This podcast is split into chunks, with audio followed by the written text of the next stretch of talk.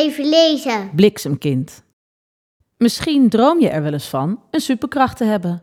Kunnen vliegen, laserstralen uit je ogen of zo sterk zijn als Pippi Langkous. Of Thor, dat mag ook. In 2009 was er eens een jongen met een wel heel bijzondere superkracht.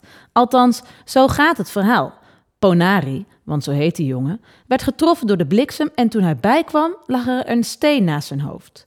De steen liet zich niet weggooien en Ponari nam hem mee naar huis. Daar bleek dat de jongen met de steen mensen kon genezen. Wat een ongelooflijke kracht. Dat vond Hans Hagen ook. Hij las dit verhaal en besloot naar aanleiding hiervan een boek te schrijven over dit onderwerp. In het boek Bliksemkind heet de hoofdpersoon Joko. Nadat zij getroffen is door de bliksem, wordt ze wakker met een steen in haar hand. Ze probeert hem weg te gooien, maar de steen komt gewoon weer terug bij haar. Eenmaal thuis blijkt Joko met die steen mensen te kunnen genezen. Ze krijgt al snel veel bekendheid en iedereen wil zich door haar laten behandelen.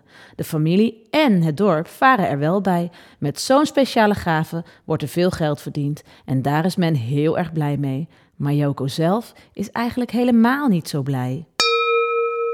Jaya! Ik schreeuwde het uit, maar wist dat niemand me zou horen. En zeker Jaya niet. Die zat al veilig thuis, hoopte ik. Jaya de zwakzak. Bliksem en donder, daar kon hij niet tegen. Ik had hem meteen achterna moeten gaan, maar ik durfde niet op te staan. Ik hoorde oma's stem in mijn hoofd. Bij onweer plat op de grond gaan liggen, Joko. In het open veld, nooit onder een boom en blijven liggen.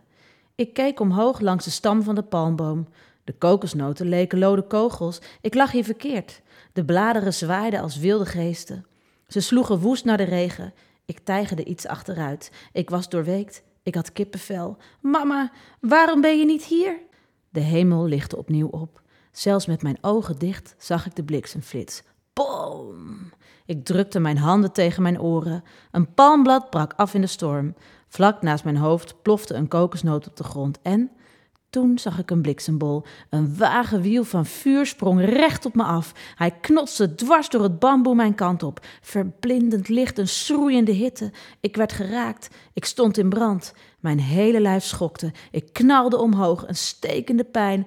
Papa! En toen was alles zwart. Klaar.